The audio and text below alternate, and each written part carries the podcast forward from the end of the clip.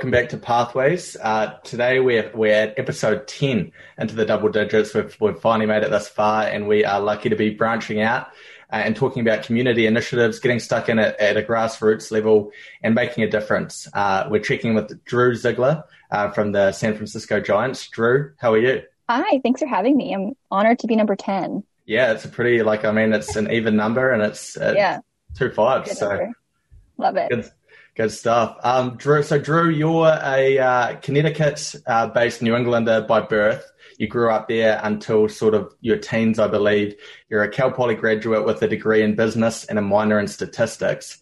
You're currently working as a development coordinator for the San Francisco Giants Community Fund, and we'll find out a lot more about what that means, hopefully. And all around a very, very good person. I can attest to that. Absolutely. Uh, I'm excited to have you on board and, and sort of talk about what you do. Thanks for having me. That's an awesome intro. Brilliant.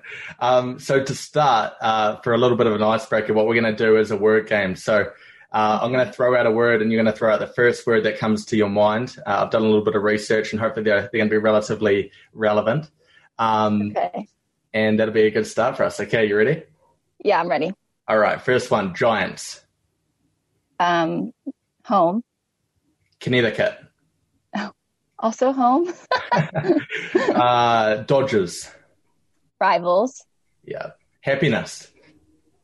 Family. Scrum. Rugby. Yeah. McCovey Cove. what was the next one? Uh, McCovey Cove. Oh, kayaks. Yes, good. Good stuff. Purpose. Helping. Yeah, nice. Well done. Um, oh, I passed. That, that's awesome. You passed. Yeah, great stuff. Um, the first thing I wanted to ask you: Have you ever been yeah. out on it's Oracle Park now, previously mm-hmm. named AT and T Park? Have you ever been out there, and have you ever thrown a pitch over home plate? Um, I've never thrown a pitch, and I'm actually really happy about that. I've seen way too many compilations of people messing up that I feel like it would be really un- like I would put so much pressure on myself. Um, yeah, but I've been on the field. We do events on the field sometimes when the games aren't happening um, for fundraisers or even like staff bonding. We've had like picnics on the field. So I've been on the field, but never in front of 40,000 people throwing out the first pitch. And I'm okay with that. Nice. And I, I do have to ask, obviously you're, you grew up in Westport, yeah. Connecticut, which I believe is right on sort of the borderline between um, New York and, and Boston Red Sox territory. Yeah. So did you grow up supporting either of those two teams and does it sort of pain you to be working for the Giants now? Um, it's so funny because I grew up a huge Mets fan, like lived, breathed, died Mets. And so I I'm still a huge Mets fan. But what's really great about the Giants is that the Giants started off in New York. The New York Giants. We moved from New York to San Francisco in 1958. So I still feel like I have those like New York roots. My whole family is from New York, um, from Queens, from the Bronx, from Long Island. So I kind of still feel like I'm not betraying the Mets. And it really only matters once or maybe twice a year when the Mets and Giants play one another. But the Mets colors actually came from San Francisco orange and Dodger blue. So um, I feel like I'm still kind of in the same family. So to answer your question, I don't feel like I'm betraying them, um, but I'm really, really grateful to have been and grown up as a Mets fan because it's literally the reason why I'm in this career now. Um,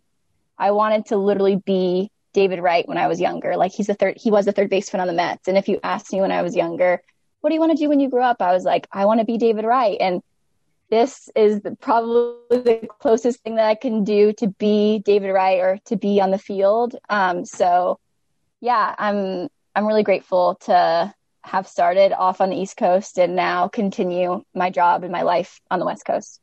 Yeah, no, awesome. And and you had so Drew, you had previously worked as a junior Giants ambassador um, previous to your current yes. position. Tell me about sort of your trajectory and your journey to your current role and what sort of led you into. Was it something that you always, obviously, you've always been a baseball fan? Is that something that you always thought, hey, I definitely right. would do something like this? Or how did that sort of journey take place?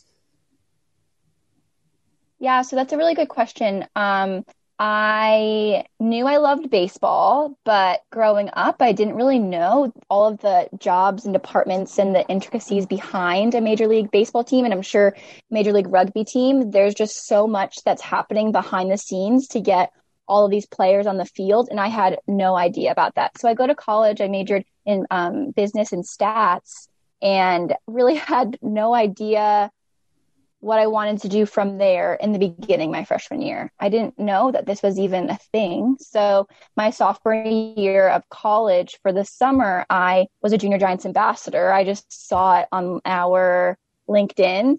Um, and it was talking about being a part of your community and using baseball and helping kids. And there was a statistical element to it. And I was like, this is a great summer job. I really think this will be perfect for me and it was. And i think that was the most this is sounds dramatic but most life-changing summer for me because it made me realize that there's so much behind sport and how powerful powerful sport is for youth specifically. I fell in love and at that point i was all in and i wanted to continue down that path. And so the next year i came back in that same role but i was hired on to do the statistical analysis for the whole Junior Giants program. So I think we're going to go into this a little bit later, but Junior Giants um, itself is the Giants Community Fund's flagship program. Um, and normally in a non COVID world, we have about 23,000, 24,000 boys and girls in Northern California, um, in Nevada, Oregon. So 90 different counties. And it's really bringing baseball and softball to these counties, and it's a completely free, non competitive program. So um, I was hired to do the statistical analysis of it. So, how many um, boys and girls were in each league, if they improved on certain character development skills. And so we used all that data that I was able to help with um, and pitch it to our donors and pitch it to people that would help fund the program. So that was really full circle for me how I could be out on the field one day and helping kids and being around children playing a sport that I grew up loving. Um, and then also being able to help fund it and continue to make it free for the next summer and the next summer and the next summer.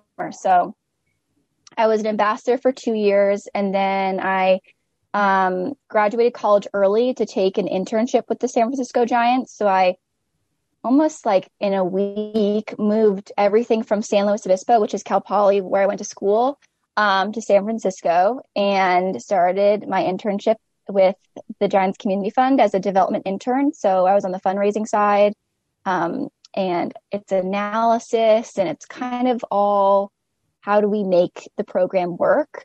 And then from there, I was hired full time into what my current role is. So development coordinator. So it kind of feels like it was this straight trajectory, but my initial plan when I first started as that ambassador role, I had no idea where it would lead to. I just loved kids, I loved community, I loved math, and I loved baseball, and I still do. And it's been a really crazy and amazing journey to sort of get me here.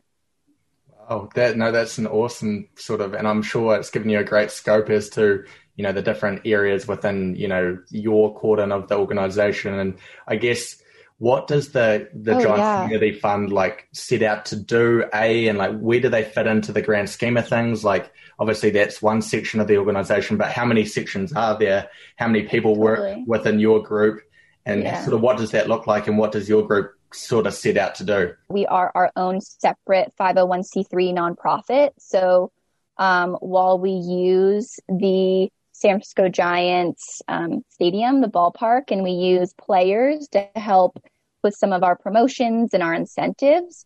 We are completely funded by fans and donors.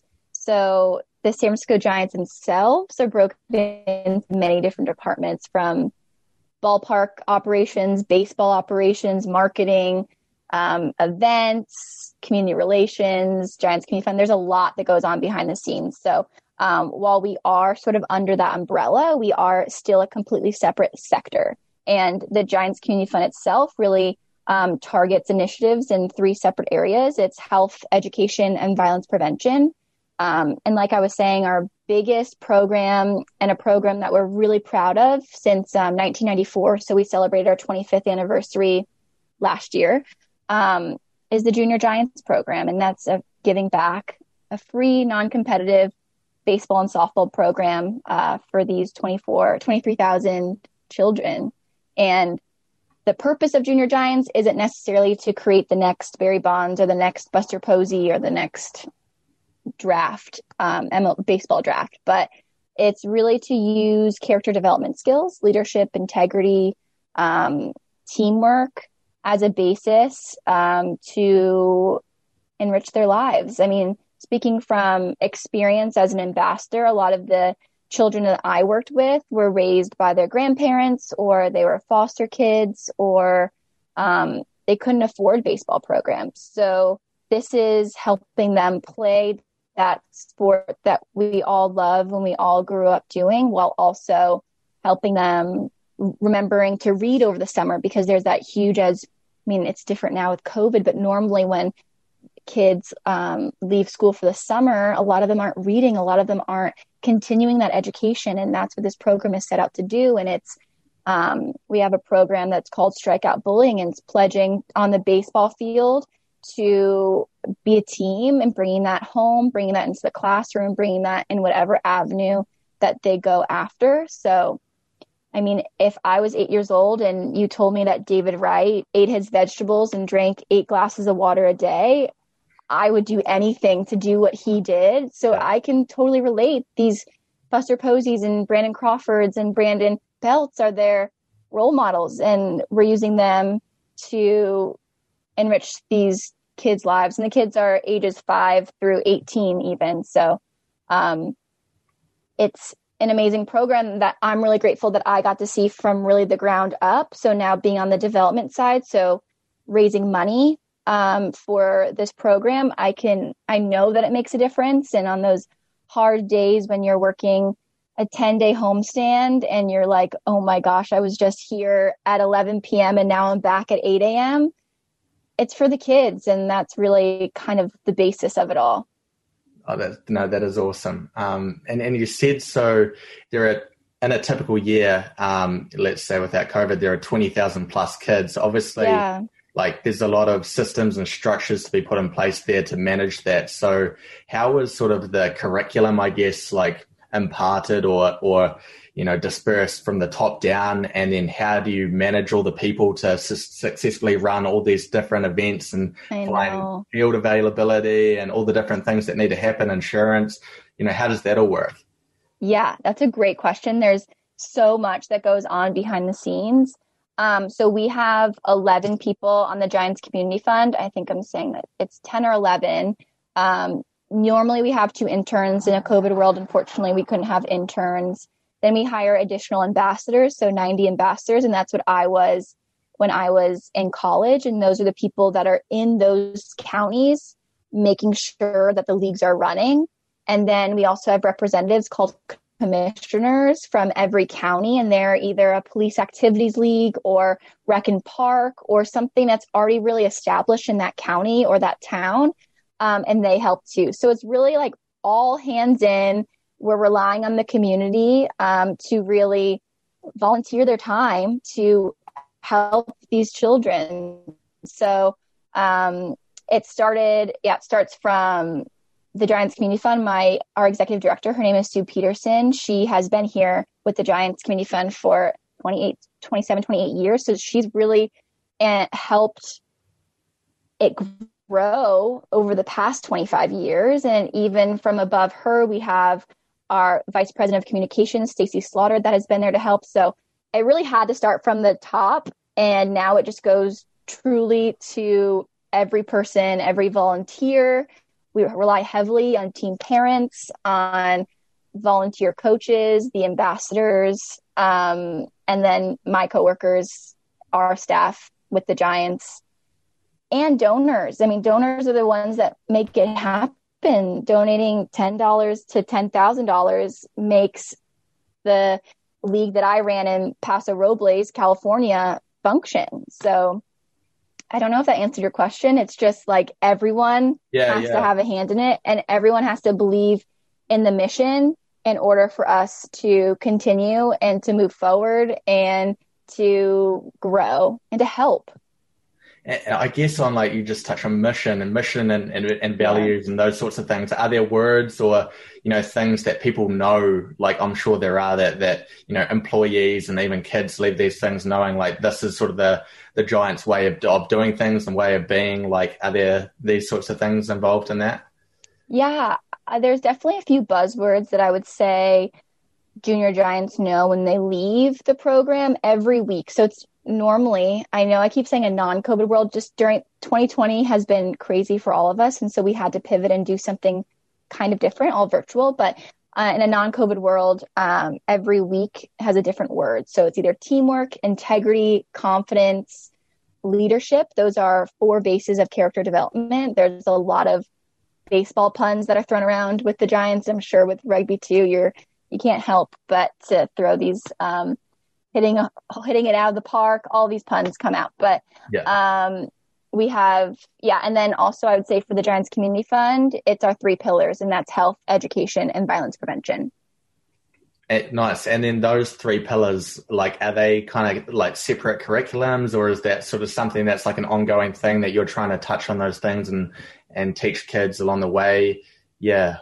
What, yeah. So um, they're integrated into Junior Giants, but they're also initiatives that we prioritize outside of Junior Giants. So specifically for violence prevention, we partner with a in a, a, local program. I think it's actually not just local; it's worldwide. It's uh, La Casa de las Madres, and they help with domestic violence. So, um, I so me on the development end and the fundraising side, I run normally our biggest fundraiser of the year. We raise about 1.6 million to 2 million dollars annually with the 50-50 raffle. So one game every year we give all of those proceeds to La Casa de las Madres. We also um, partner with Donor Network West, and they help with um, educating fans on donating organs. Um, and then another one for health is Until There's a Cure. Um, we call it UTAC, and that's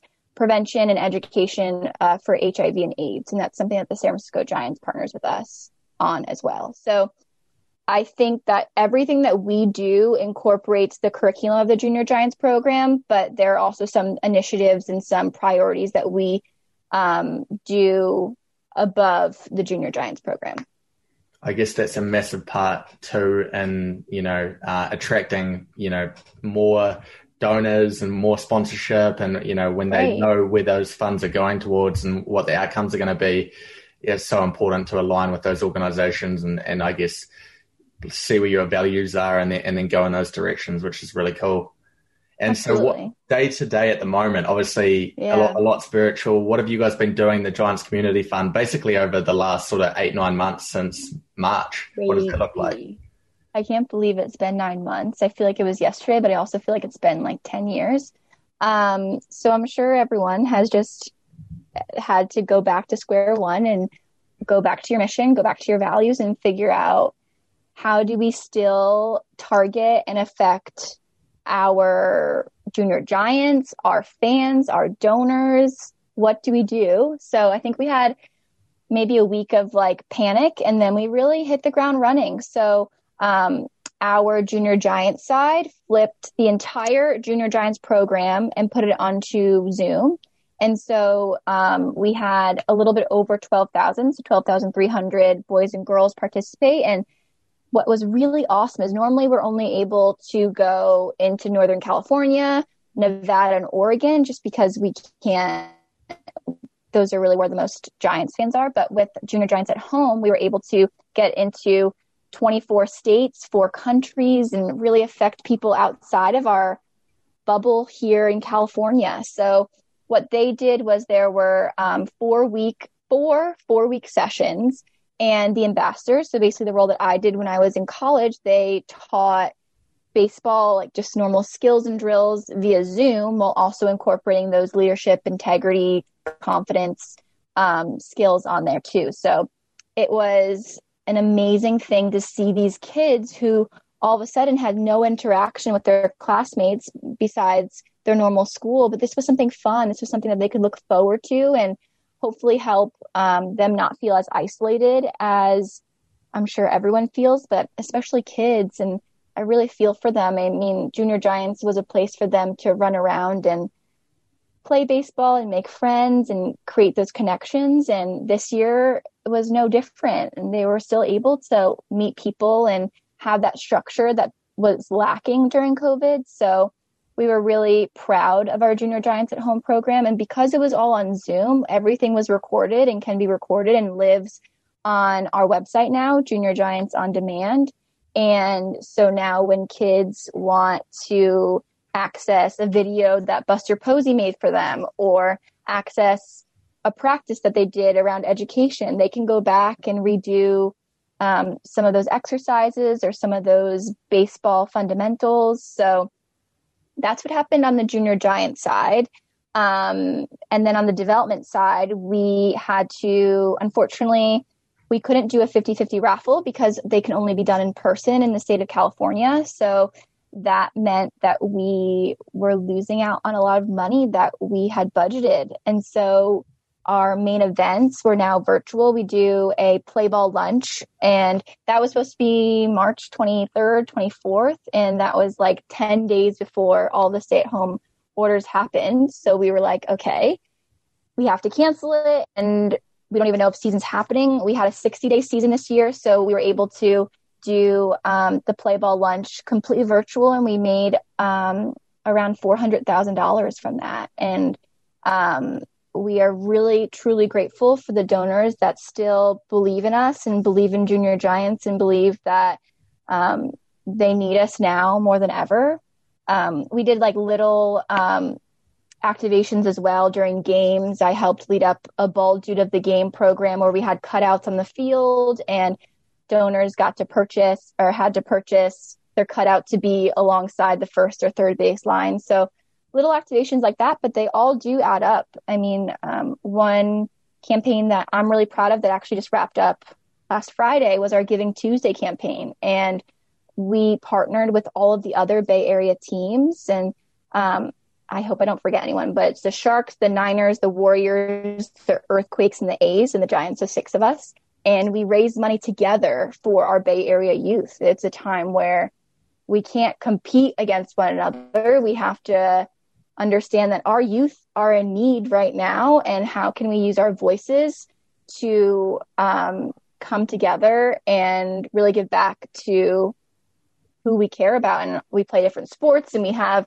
different missions, but our core values are the same. So, um, long winded answer, but I will say that the biggest thing that was changed was that everything went virtual fundraisers, programs, meetings, everything. We still were able to do the programmings that we programs that we wanted to, and we were able to do the fundraisers online with the help of amazing donors and the amazing staff that I work with. I guess the, the fact that it's forced a lot of organizations to A, get creative is not a bad Absolutely. thing. And then B, for, you know, like you mentioned, the kids who wouldn't have had the opportunity to uh, get access to those materials. Now you've been put in a position right. where you had to generate that content and now it's always going to be there for kids to, to use and to hopefully, you know, enjoy and learn from. So I think that's a, both really cool, cool things. So well done. And I think that the coolest thing was, we, I think creative, going back to your comment, no one's been in this position before. No one ha- who has been there for 25 years or this is their first day.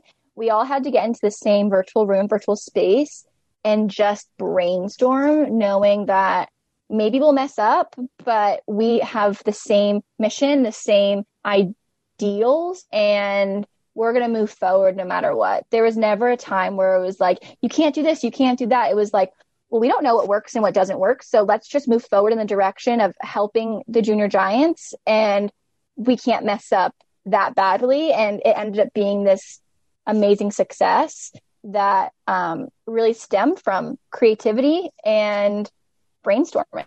And what are the dates for when does the season kick off? When's the first pitch thrown? Um, so our exhibition games are normally at the end of August, and then opening day is usually that first week of April. So we have some time. Yours starts in March, right? Yeah, we start in March. Players arrive in February, so we're a little bit more under the pump than you. Yeah. And you started season for a month? Uh no, so we don't start until um Sorry, in, in 2020. Did you Oh ever have yeah, yeah, we games? Oh, you five, did. five games, and then same as you, we had to. Uh, obviously, the season got canned, and then we had to get pretty creative pretty quickly, send the players home, and we were uh, thankfully able to pay out the players in full, which was a really good gesture. And then uh, from there, we sat similar to you guys, like we were able to be in person with a fair bit of stuff, and and, and small groups, working in groups of ten, and, and doing a lot of stuff within our community. But it gave us a great opportunity to sort of take a step back and be like, right, where can we actually help and make a difference, and how can we grow the game long term? Because as as you know, and you guys would have talked about, COVID's not going to be around for you know forever. It's going to be gone soon enough, and then we need to be ready to go and hopefully be in a better position than we were and have made adjustments. Yeah, and I'm sure this is the same with rugby and even with baseball. I was just in long meetings earlier today and they're just talking about how do we make sure people are still playing the game? How do we make sure that when we are able to reconvene in any sport that people are still wanting to and that that passion is still there? And that conversation blew my mind in a way because I remember being that age and just wanting to play as much as I could, but now it's just a different world. So making sure the conversation and the resources are still there so that when we can go out on the field for baseball, for rugby, for football, whatever, people are wanting to be out there and they really care about the sport. Yeah, no, for sure.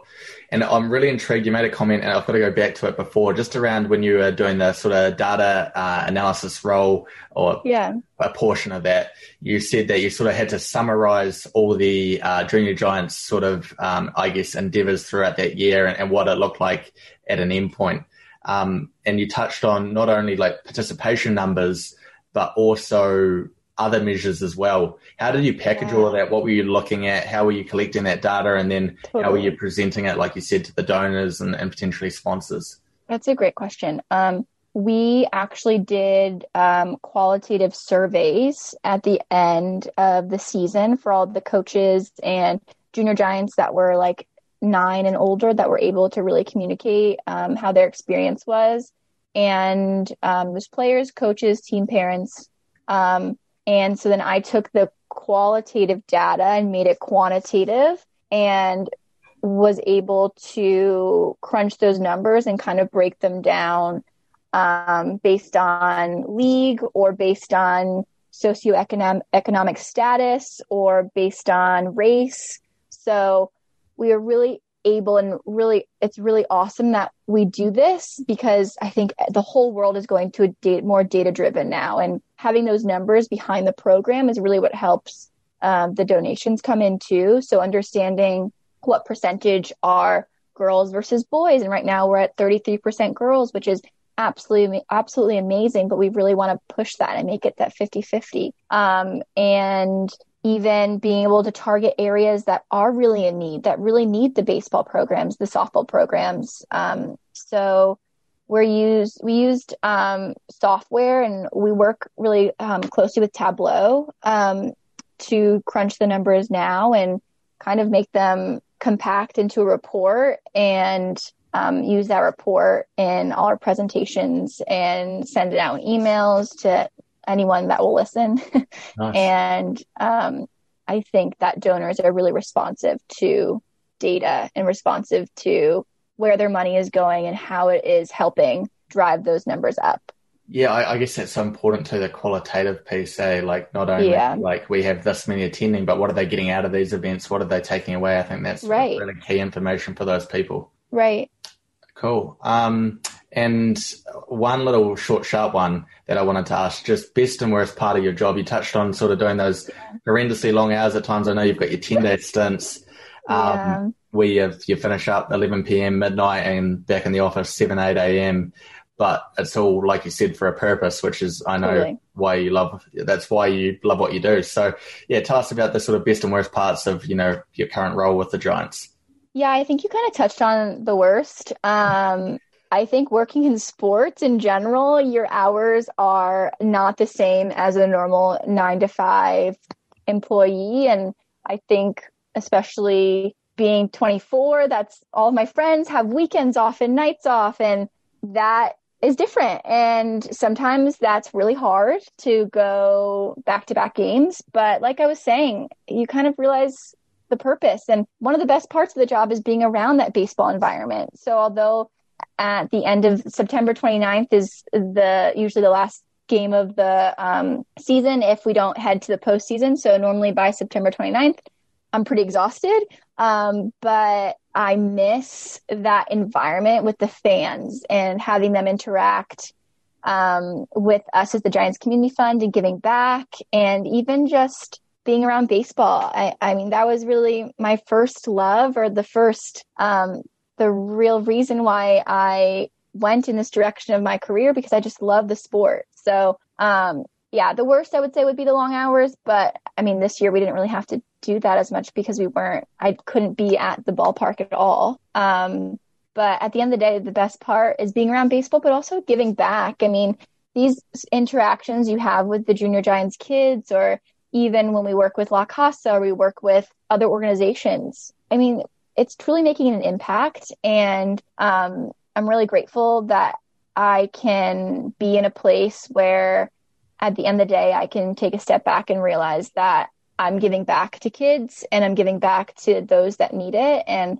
um, I'm really grateful for that. So I guess the best is way worth the worst. And even the worst sometimes is really fun. For sure. No, that's, that's cool. And I, I know our CEO is always talking about you know, it should be more than just coming to watch a game. Like, right. You know, people should enjoy the camaraderie, even with the other team, the ability to have a, a beer or a, or a glass of water and um, sort of have a laugh with the, you know, the opposite team's fans. And um, I think that's the really special part about sport is that it does provide hope and it provides some structure and Absolutely. excitement. And, and that's definitely, you know, having been – um, in that stadium behind you, I know that certainly that's what it feels like when you're in there. Oh, yeah. I think that sports are powerful, absolutely powerful in all senses of the word. Um, but with youth, I think that it's sometimes people's first role models, and how do we use that to leverage um, certain positive programming? So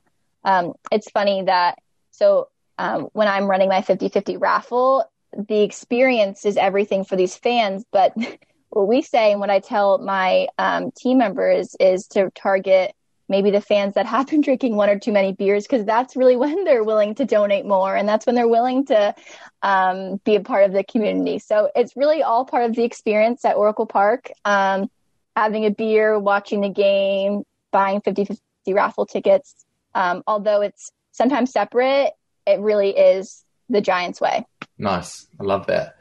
And I've got a question for you. So obviously yes. this um, this climate gave us an opportunity at the Free Jacks um, in an area where obviously rugby isn't uh, a hugely well known sport in this country yet, and it gave us an opportunity to step back and sort of look at New England and be like, right, where can we and how can we make a difference? So we implemented sort of 13 regional training groups, sort of not dissimilar to what how you guys operate with the Junior Giants program.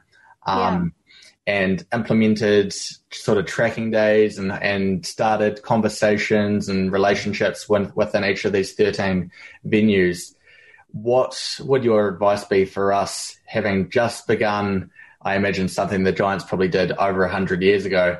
Um, you know, those relationships, begun to put that infrastructure in place, where would you place value and, and where would you allocate time and, and resources to? What do you think are the, the key things to get right when sort of building out an academy and a, um, you know, a community venture like this? Yeah, I mean, that's a great question. I was doing some research on the academy and it looks really awesome. Um, the first thing that came to my mind, and I think it's because of the climate that we're in, but it's kind of about opportunity and making sure that the opportunity is available to people of all backgrounds, um, racial backgrounds, socioeconomic backgrounds, doing the extra mile to make sure that um, the communities that maybe don't normally have the opportunity for to attend an academy or to hear about the academy um, to make sure that they're involved. I mean, even now we're looking about expanding some of our leagues or creating um, putting junior giants fields in areas that don't have access to them and just continuing to stretch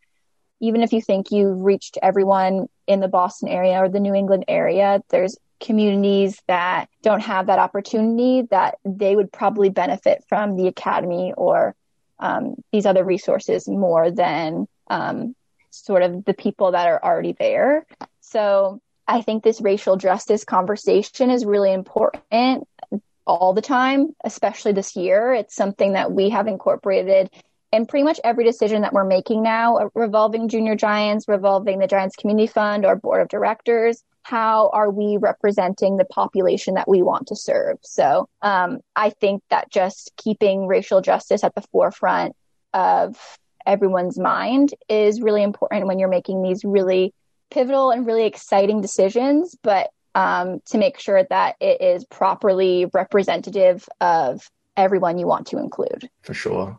I, th- I, think that's you know, one thing we always say is that we want we never want the price price uh, of entry to be a limiting factor, and um, you know, bringing on sponsors, we're going to be able to get to a point where we can make it free to participate for a lot of these kids. And that's going to be really awesome. And like you said, it's sort of looking at different avenues. So can we incorporate with the schools in the area, the middle schools, the elementary schools? Can we incorporate with boys right. and girls clubs, different organizations, nonprofits and, and collaborate totally. with them? So there's so much, like you said, that can be done. And I think you're, you're definitely bang on with the, the current climate and, and how we can ensure that we are representative of you know our demographics and populations we want to represent. Yeah, and I think you also made a great point. You don't necessarily have to recreate the wheel. Um, using the Boys and Girls Club or using other amazing, amazing organizations in your area that have already started um, in this avenue, use them. I mean, we use that all the time with Junior Giants, the Giants Community Fund, and the San Francisco Giants. So um, there are people and organizations that all want the same things, and sometimes it's way easier to lean on these those partners rather than starting from scratch on your own because that can be very intimidating and very overwhelming. Um, but the moment you we kind of put our brains together is the moment you find that magic. Brilliant! I love that. Cool. All right, Drew. I think we've we've nailed a good a good chunk of that. So we'll get into the fun yeah. stuff now. Have you have you obviously you're very familiar with the Free Jacks, but have you seen any of the Free Jacks games in the 2021 season? Did you get to see any highlights or any games? I mean, I am a loyal Free Jack Instagram follower. So so I've watched many clips on Instagram, but um maybe if I was at Darby's house and they had it on, but I don't think so. Yeah, I'm sure I've, you've seen you've certainly seen some highlights. I've seen clips, I've seen highlights, I've I follow, yeah, I follow you on Instagram. So it's a great Instagram, by the way. Thank you. I'll pass that on to the pass the it on to your people. Yeah. Persons. Yeah. Um, so that leads into our first quick fire question, Drew, that we ask every week. Favorite free jack and why?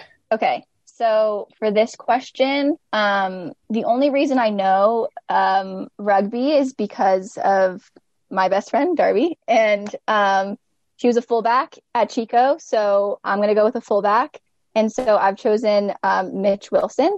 Um, I also think what's really cool is that he was a mentor for the Atlanta Youth Rugby as well. So it's kind of rugby meets sort of my world of helping youth and helping furthering um, sport within youth. So I'm going to choose Mitch Wilson. Shout out to him. Awesome. Yeah, great choice. He's been doing a, lot of work within our, the, those same fields with us as well. So it's going to be cool for Mitch to really excel in not only the rugby, but also hopefully that that space as well moving forward. Uh, and then stadium song for the Free Jacks playlist. I'm sure you got some absolute bangers that, uh, wow. you know, um, reverberate around that stadium there. What were you yeah. thinking? Okay, so this is the similar to a walk-up song. That's what we would call it with at Oracle Park or with baseball. So exactly. I'm going to sort of keep it in San Francisco, and I'm going to choose "Don't Stop Believing" by Journey. Um, Steve Perry is a huge Giants fan, and we play that song all the time here at Oracle Park. So um, it would be a fun one to blast over in New England, and it's just an overall great song.